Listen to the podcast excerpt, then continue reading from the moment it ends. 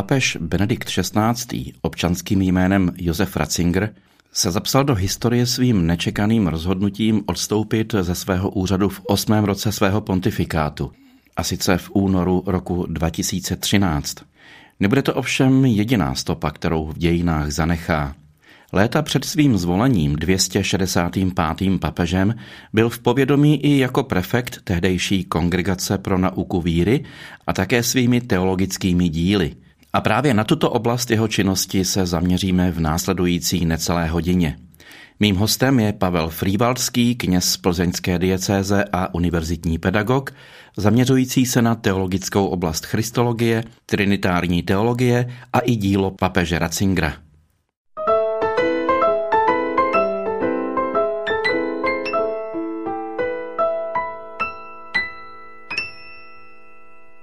Dobrý den, pane doktore. Já bych začal na úvod otázkou, která by vysvětlovala náš pořad, který právě natáčíme, a sice jak jste se vlastně k problematice papeže Benedikta, respektive kardinála Ratzingera dostal? Co vás k tomu dovedlo?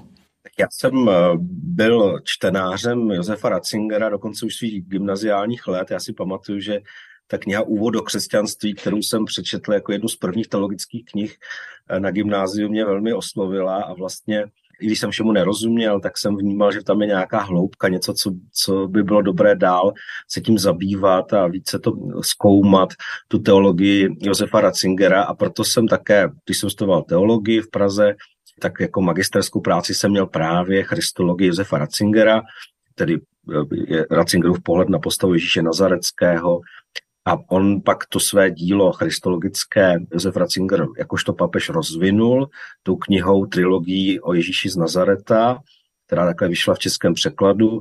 A já jsem vlastně pak během těch dalších studií ve své rigorózní práci se zabýval tady tím jeho dílem, tedy tou christologií, pohledem Ratzingera na Ježíše z Nazareta a to jsem poté taky publikoval. A vlastně ta postava Ratzingerová i ta jeho teologie mě provázela pak dále. Já jsem pak studoval v Římě eh, na Gregoriáně, kde jsem dokončoval doktorát, teda už ne na Ratzingera, ale na jiného teologa Romana Guardiniho, který je ovšem také důležitý pro Josefa Ratzingera, takže jsem si uvědomil i ty kořeny Ratzingerovy eh, teologie a spirituality, takže vlastně ta postava eh, Ratzingerovy teologie mě provází po celý život a pořád ho rád studuju a rád ho čtu. No. Vy jste naznačil, z čeho asi kardinál Ratzinger vycházel, to znamená z Guardiniho a ještě z nějakých dalších kořenů, které byly pro něj charakteristické.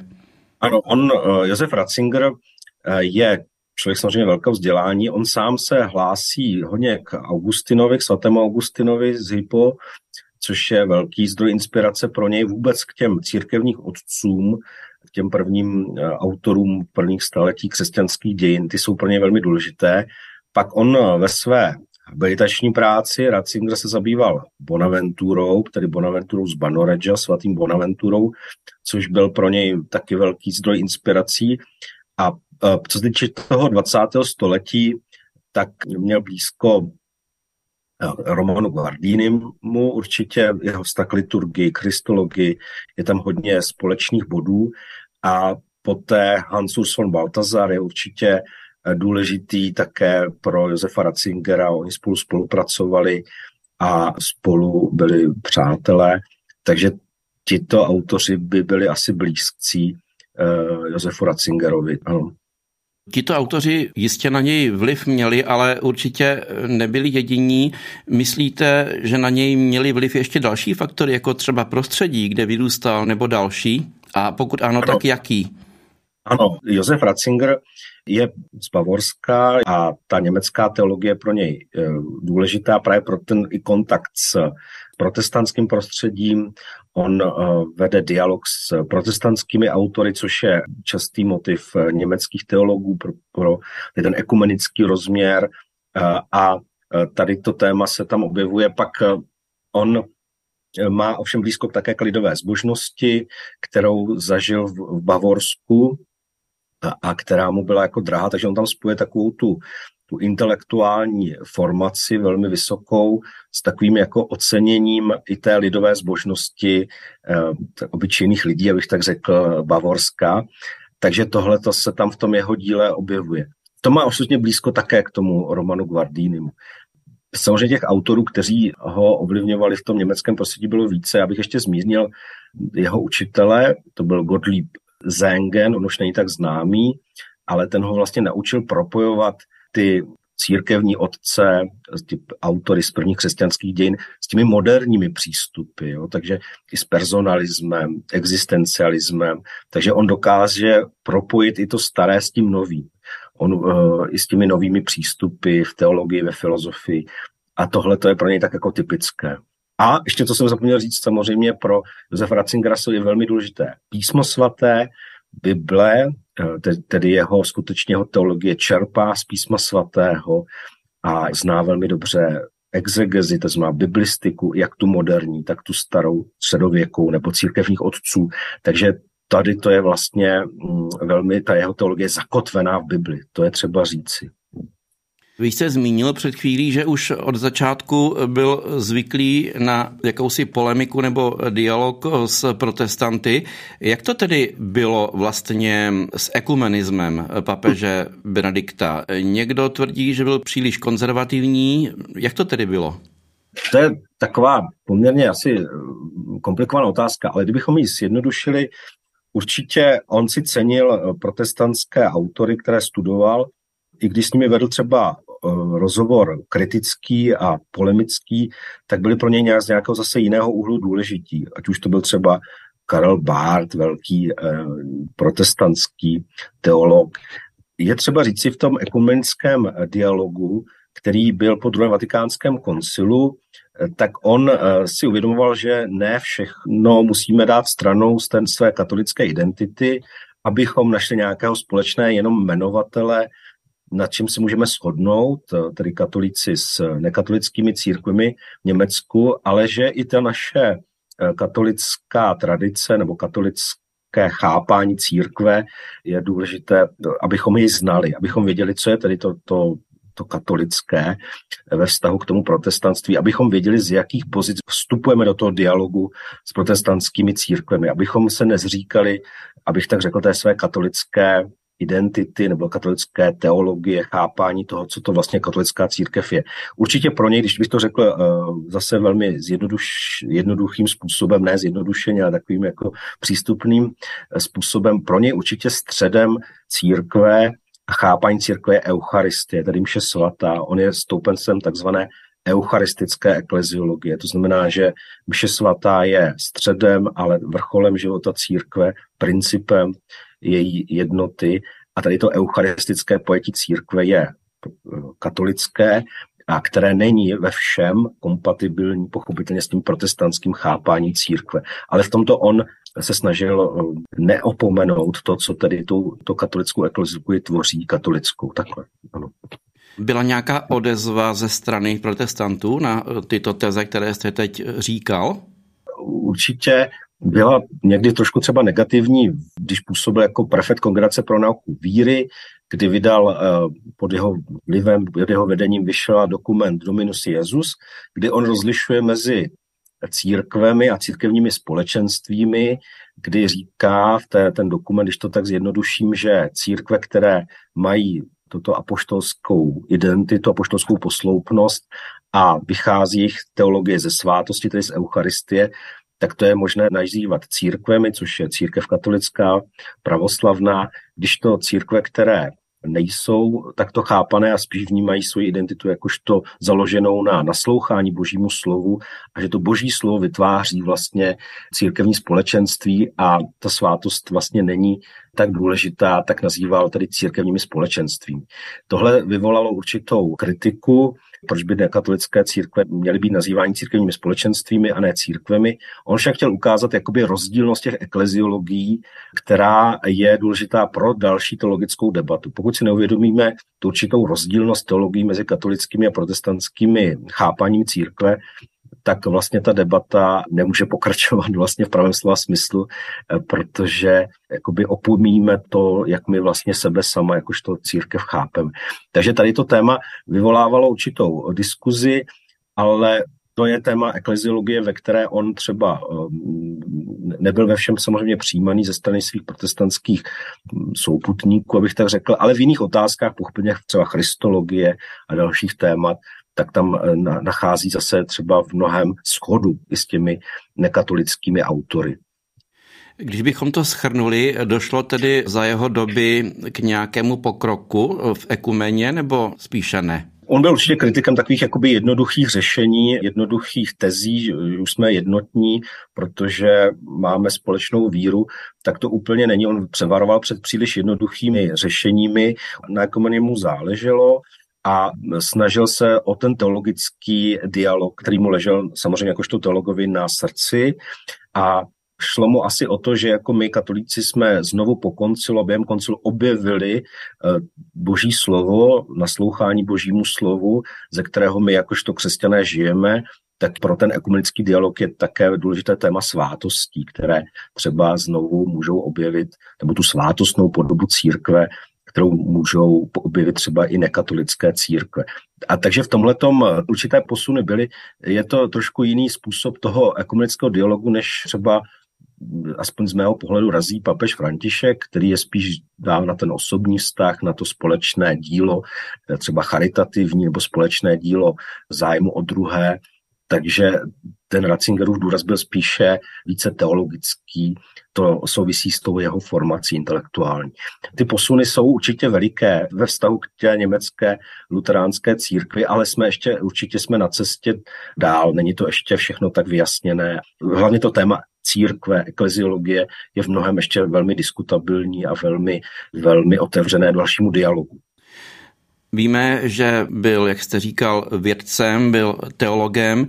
Jaké byly jeho dominantní obory v teologické vědě? Jeho velkým tématem je překonat určitě rozdělení víry a rozumu nebo takového oddělení, což je určitě dědictví novověku, to oddělení víry a rozumu, náboženství a vědy, uvést obojí v dialog, který je k prospěchu víry, tak k prospěchu rozumu. To je jeho velké téma, které se často vrací v jeho díle. Pak je to téma církve, Ratzinger vyjde o překonání eh, takového příliš eh, institucionálního chápání církve, eh, příliš právního, neosobního. Chce uvádět lidi k osobnímu chápání církve a vnímat církev, že to není ta instituce nebo organizace, ale je to opravdu živé společenství lidí, kteří se spojí v jednotu ve své víře v Ježíše Krista. To je třeba říct. A tím se dostáváme k dalšímu tématu, vztah církve a Kristus. Ježíš Kristus, jeho osoba, jeho jeho poselství a jeho vztah, tedy Kristus jakožto určitý základ života církve, křesťanského společenství. Tak to bych řekl, že to jsou takové ty důležité momenty v jeho teologii. Pochopitelně najdeme i další. Jedna z jeho takových slavných knih je o eschatologii, tedy o smrti a věčném životě. Máme i v českém překladu, kterou on eh, považuje za své nejpropracovanější dílo. Takže je tam i to téma eschatologie, ale myslím, že pořád to jeho myšlení se krouží jo, Kristus, církev, víra, rozum, tady ty témata se tam opakují.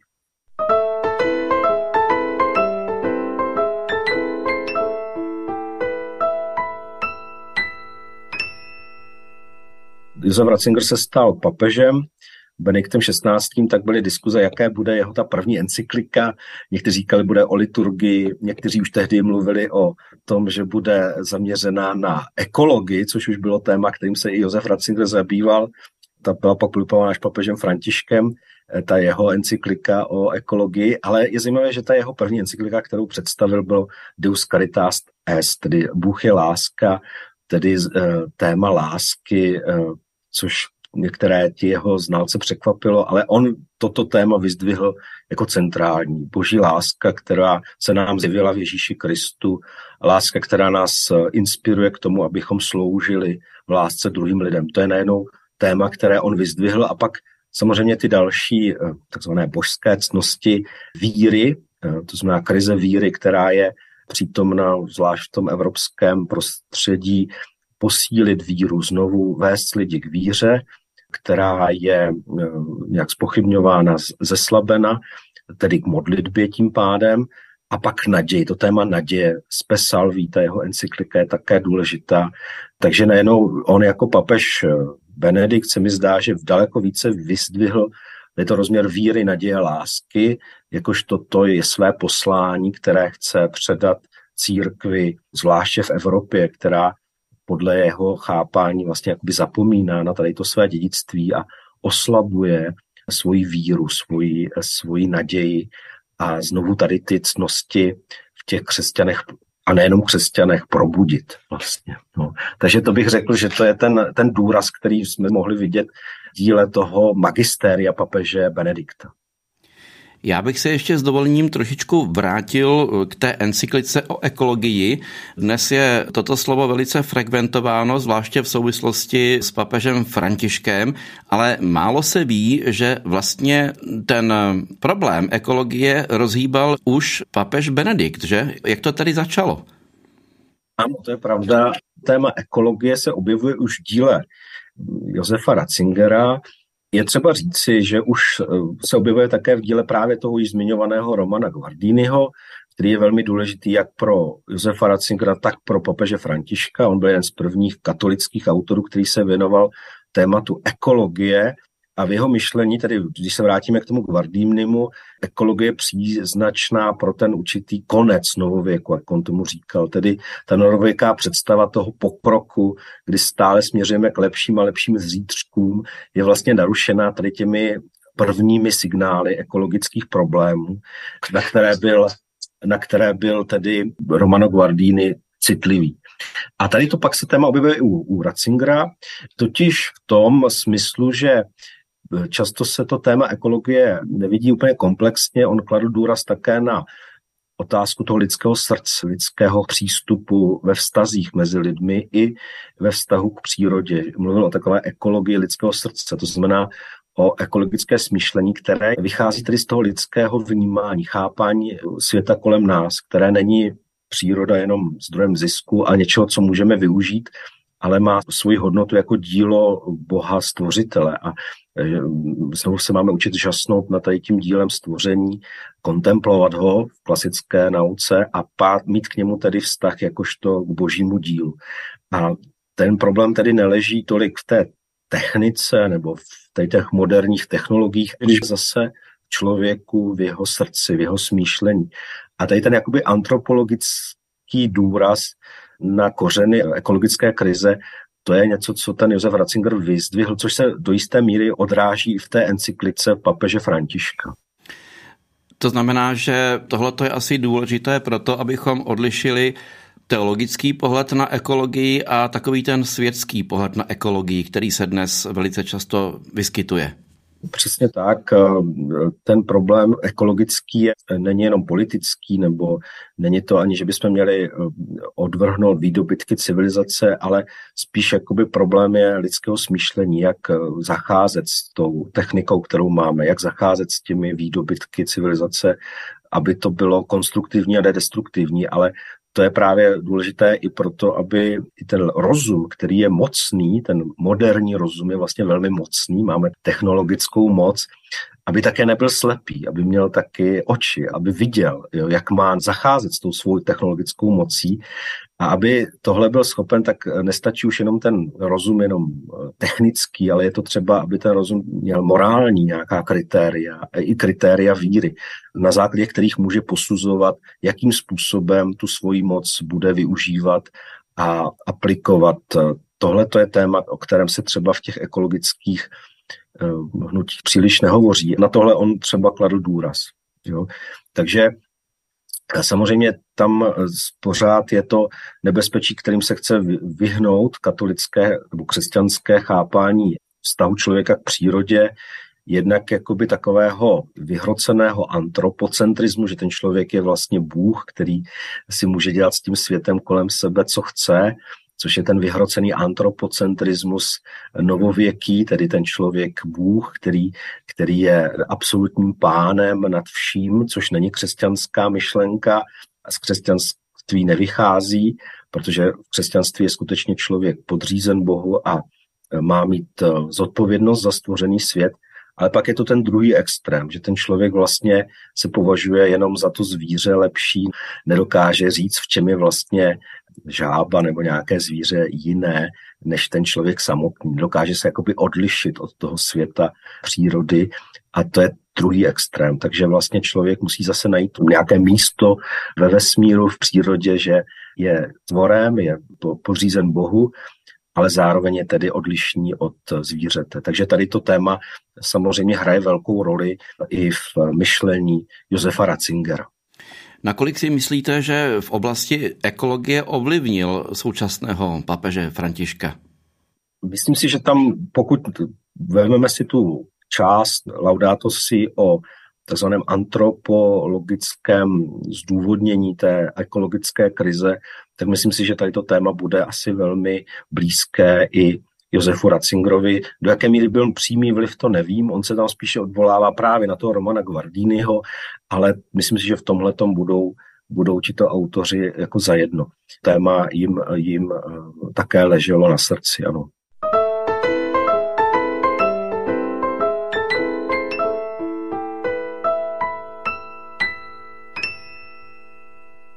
Další takovou doménou Ratzingera byla kromě ekologie také ekleziologie. Vím, že napsal v roce 1969 jakýsi dopis, nebo to byla, myslím, přednáška, ve které predikuje budoucnost církve a kde zmiňuje, že vlastně k obnově církve by mělo dojít od spoda, čili od rodin, od malých skupinek. Jak to vlastně přesně bylo myšleno?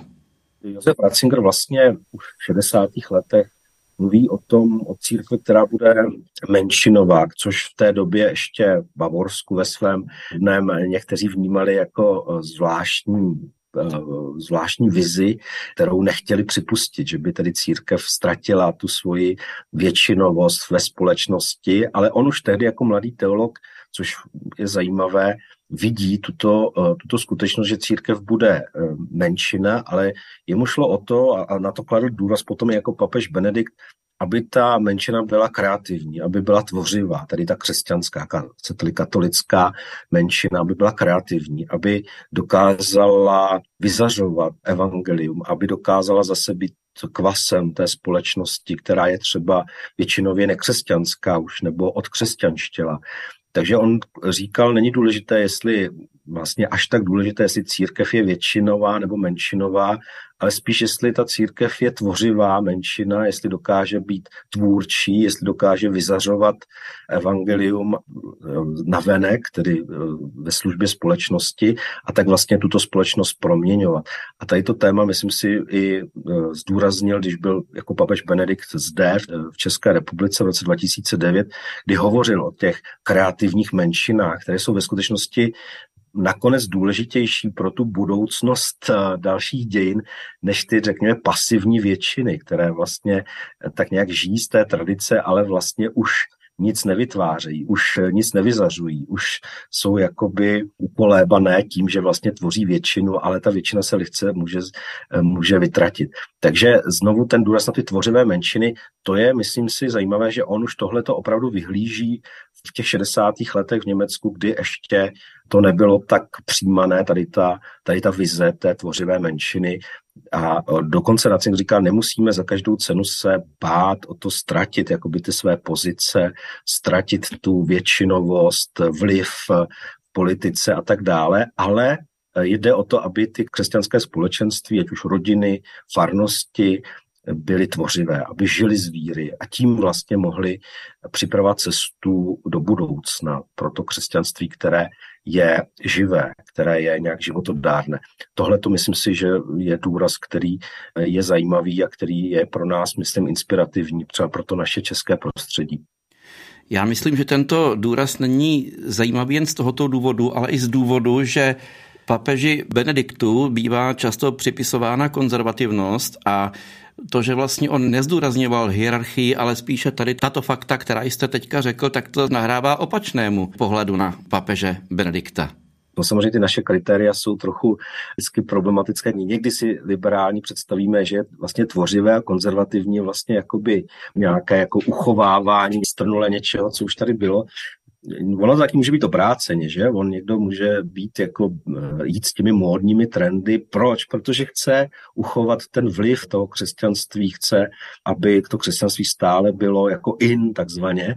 Jenomže ono těch módních trendů tady bylo spousta a většinou ty módní trendy dlouho nevydrží a většinou eh, on to o tom Ratzinger sám hovoří, že módní byl Heidegger, pak byl módní marxismus v Německu, pak nějaké další téma, ale ty módní trendy se velmi mění a ta pravá tvořivost je opravdu žít z toho ducha evangelia. To je vlastně to, o čemu šlo, tedy o to znovu číst písmo svaté evangelium, žít podle něho a v tom je ta aktuálnost křesťanství a v tom je určitá trvalost toho křesťanského étosu, křesťanského života, která není jenom v tom, že zrovna se necháváme inspirovat to takzvaně, co v té společnosti letí. Samozřejmě ne, že by to nebylo důležité, musíme to znát, ale to není to pravé jediné kritérium, že to jediné kritérium to není. Takže asi tady ten důraz, určitě on nebyl konzervativní v tom smyslu, že mu šlo jenom o to konzervovat všechno to, co tady je z minulosti za každou cenu. Jemu šlo skutečně o to, my to máme už v těch jeho eh, spisech věnované svatému Bonaventurovi, o takové živé působení Ducha Svatého, který nás skutečně může inspirovat něčemu novému, ale Duch Svatý je ten, který dokáže inspirovat něčemu novému, co je zároveň vlastně v kontinuitě s tou předchozí tradicí i s tím písmem svatým. Takže to je právě dílo Ducha Svatého, který dokáže spojit tu, tu tradici v tom dobrém slova smyslu s tím, s tím, co je teď aktuální, co je teď jako dnešní, jo? tady to dnes. A na tohle on určitě kladl důraz, takže on nebyl takový strnulý, jenom konzervativec, kdy tomhle slova smyslu on takhle nepřemýšlel. Pokud čteme dobře ty jeho texty a nasloucháme jeho slovům.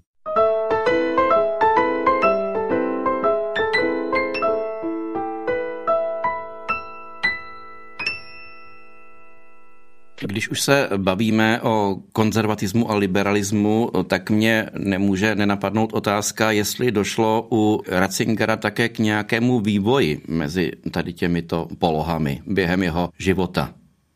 Určitě u něj je určitý vývoj eh, teologický, to bez sporu je také dán ehm, těmi různými úkoly, které zastával. Měl jiný úkol jakožto profesor teologie na univerzitě, jiný jakožto arcibiskup eh, v Mnichově, jiný jako prefekt kongregace pro nauku víry a potom pak jiný je zase jako papež.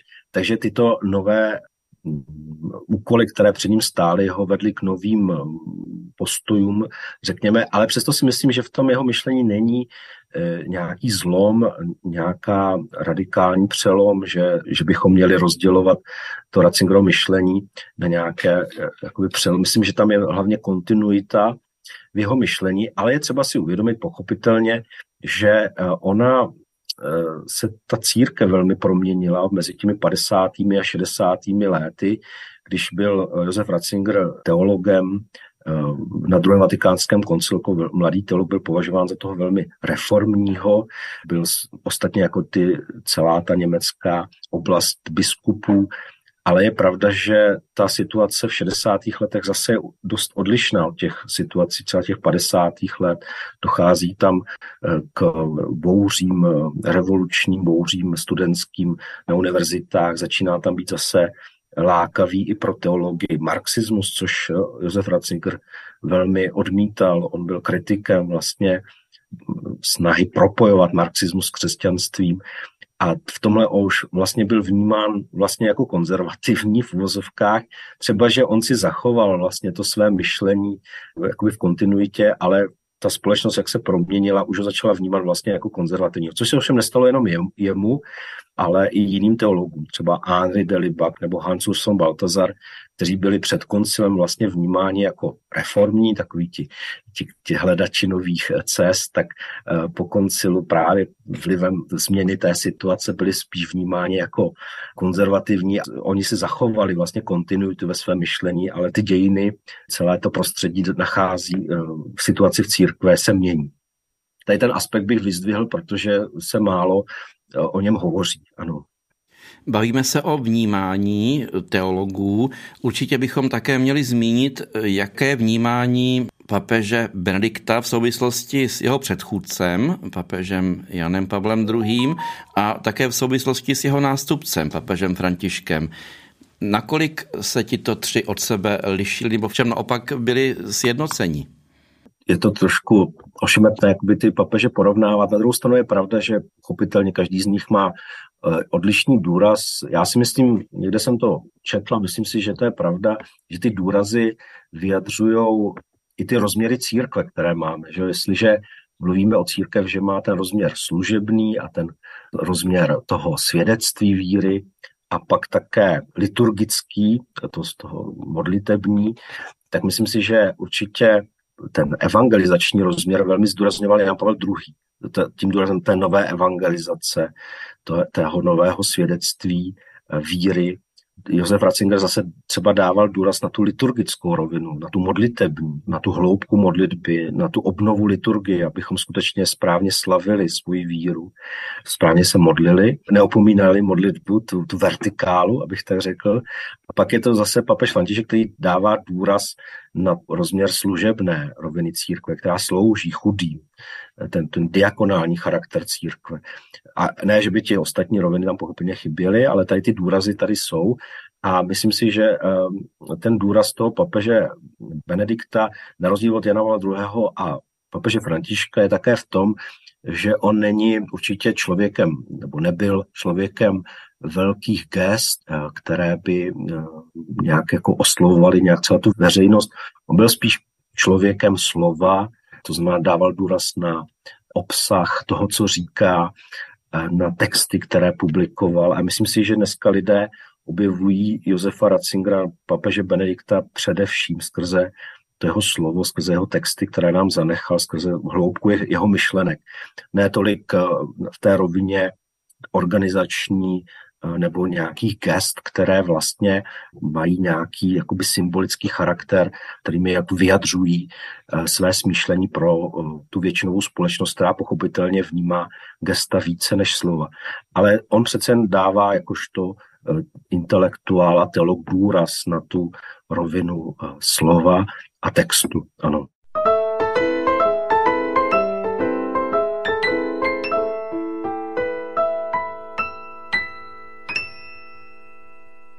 Jaké myšlenky kardinála Ratzingera nebo papeže Benedikta mají v dnešní době co říci? Jaké myšlenky byste doporučil právě dnes k rozjímání nebo ke studiu?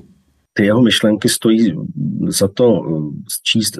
Na co bych zase kladl důraz, je znovu objevit církev, jakožto skutečně ne jakožto instituci, ale jako společenství, jak žít své křesťanství v církvi, té konkrétnosti toho církevního společenství, to je rozměr, kterou nacházíme v jeho mnoha knihách, tedy ten, ten ekleziální rozměr a, a pak je to vztah ke Kristu. Znovu ukázal na střed naší víry. Ve středu naší víry není jenom víra v Boha, ale z pochopení naše víra Boha je určována vírou v Ježíše Krista. A mít osobní vztah k Ježíši Kristu, to je to, co nás činí jako křesťany. A znovu vést lidi k hlubšímu vztahu k Ježíši Kristu je téma velké jeho, jeho christologie, těch jeho trilogie o Ježíši, která stojí určitě za přečtení a je přístupná i čtenáři, myslím si, nepoučenému, i když samozřejmě je to kniha teologa, pochopitelně, ale přesto otevřená širšímu publiku nebo trilogie. A takže to jsou určité důrazy. Jemu skutečně šlo Josefu Ratzingerovi najít eh, znovu základ, střed toho křesťanství, na čem to můžeme všechno postavit, v čem jsme vlastně křesťané. Jako, eh, a to podstatné je nakonec ten podstatný, to znamená Ježíš Kristus, jeho postava, jeho osoba, jeho život a jeho přítomnost v církvi, jeho živá přítomnost v církvi skrze svátosti. Tohle je, jo, jak se setkat s živým Kristem, to je to je jeho velké téma a on odpovídá, s živým Kristem se můžeme setkat v církvi. Takže tohle to je téma, které bych řekl, že je stále jako nosné, důležité a snaží se nacházet jakoby ten střed toho křesťanství jako takového. Když se nebudeme zmiňovat o posloupnosti papežského úřadu, má teolog Josef Ratzinger jako takový nějaké následovníky v dnešní době? Tak poměrně dost. Já, když jsem studoval v Římě, před pěti lety jsem dokončoval doktorát, tak tam byl mezi studenty velký zájem Josefa Ratzingera, nejenom proto, že byl papež, tehdy už emeritní papež, ale zdá se mi, že ty studenti z mnoha zemí světa vnímali to jeho myšlení jako opravdu zajímavé, jako nějak poutavé pro sebe a že hodně eh, chtěli psát své doktorské práce, jiné práce na Josefa Ratzingera. Ona ostatně vznikla v Německu také okruh jeho žáků, kteří chtějí to jeho dílo eh, eh, propagovat, rozvíjet, oslovit právě pochopitelně i mladé studenty teologie, kteří by se dále tomuto dílu věnovali a rozvíjeli ho. Takže určitě těch iniciativ je poměrně hodně. Co se týče těch, kteří s tím jeho myšlením samozřejmě zabývají, rozvíjí pochopitelně Regensburg, Řezno, kde také Josef Ratzinger působil jakožto teolog, tak pod vlivem uh, nebo patronátem řezenského biskupa kardinála později Müllera, dneska Rudolfa Foderholzera, vznikl Institut Benedikta 16., který postupně vydává všechny jeho knihy, jeho svazky a zároveň vydávají také komentáře k tomuto dílu a snaží se tedy opravdu propagovat to jeho dílo a rozvíjet ho. A jsem řekl, pan, kolik lidí se do toho zapojuje, jak v Německu, tak i v zahraničí, v dalších zemích, kteří o to dílo opravdu mají zájem. I v naší České republice, ačkoliv tady nám máme trošku jakoby omezené možnosti, tak vím o hodně studentech, o hodně knižích, teolozích, kteří opravdu to dílo Josefa Ratzingera oslovilo a chtějí se mu hlouběji věnovat. Takže myslím si, že eh, dále jakoby toto dílo působí a, a myslím si, že by bylo dobré, kdybychom ještě nějaké dalšího texty vydali. Je vaše dílo o Josefu Ratzingerovi ještě dostupné ke studiu, ke koupi? Je, ano, to se týká tedy Ratzingerovy christologie. Ještě bych možná připomněl, ona tady vychází v katolickém prostředí, nevím, jak známa, Mezinárodní katolická reví Komunio. Toto, tato reví vlastně je mezinárodní a založená Josefem Ratzingerem, kromě jiného, byl tam i jeden spoluzakladatel tady té reví v roce 1972 v Německu a od roku 1996 eh, je i česká redakce, která se připojila k tomu mezinárodnímu projektu, tedy mezinárodnímu teologickému časopisu Komunio.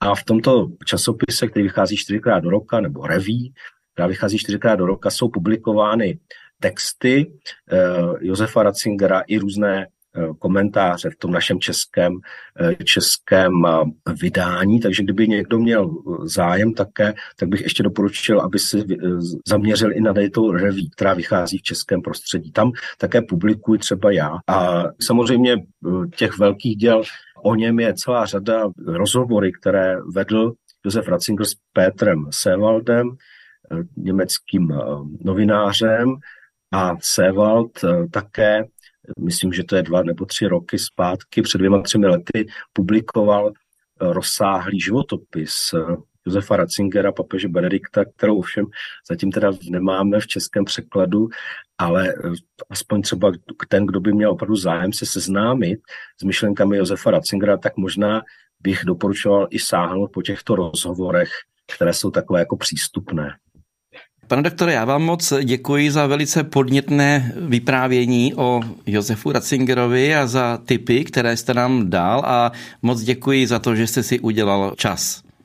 Děkuji, taky děkuji za pozvání. To byl Pavel Frývalský z Katolické teologické fakulty Univerzity Karlovy, odborník na teologickou oblast christologie, trinitární teologie a dílo papeže Ratzingera. Milí posluchači, od mikrofonu se s vámi loučí Martin Weisbauer. Děkuji za pozornost a těším se na slyšenou u dalšího z rozhovorů nebo pořadů.